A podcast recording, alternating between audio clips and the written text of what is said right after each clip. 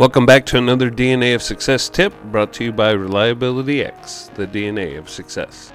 Today, we're going to speak on the leadership topic about giving people hope. And I want to start it off with a quote by Jonas Salk, which states Hope lies in dreams, in imagination, and in the courage of those who dare to make dreams into reality. See, great leaders, they're great dreamers. They're not afraid to share how they see the future state, no matter how far fetched it seems. They have the knowledge, the skills, the confidence to drive the necessary change, even against all of the naysayers. They believe they can do it and work to convince others that it can be done as well. In today's age of flavor of the month systems that repeatedly fail and the direction of a company changing its course for every fad that comes along, people have begun to become very skeptical of the next great thing. Normally, all of these systems have worked somewhere or they wouldn't be so popular. The problem is failed implementation due to a lack of understanding, a lack of training, a lack of knowledge, a lack of workplace champions, and a lack of leadership. Great leaders understand this. They understand the sensitivity to the need for change and use these issues to their advantage. They're the ones that step up and keep the hope alive. Great leaders understand the power of dreaming and sharing their vision of a great future state to everyone around them. They're also great at finding what motivates others and tying it to the vision that they have for the future state. They incorporate others' dreams into their own as well as motivate others to act upon the dream by setting forth goals, objectives, tasks, and those types of things for executing and conquering their dreams. The overall goal for great leaders is to convert this hope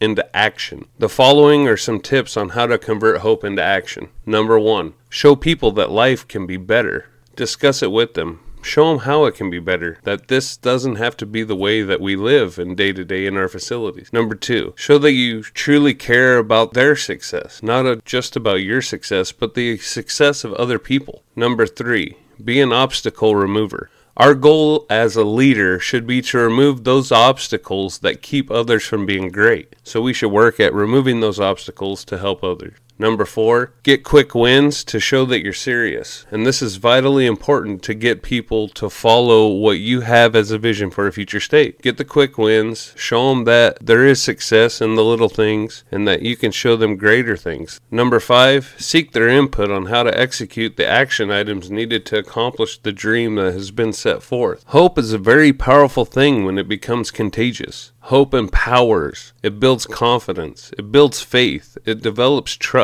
it instills a family type of togetherness, it creates pride, and nurtures a positive workplace, all the while increasing productivity within the workforce. Great leaders know this, which is why they give it to others.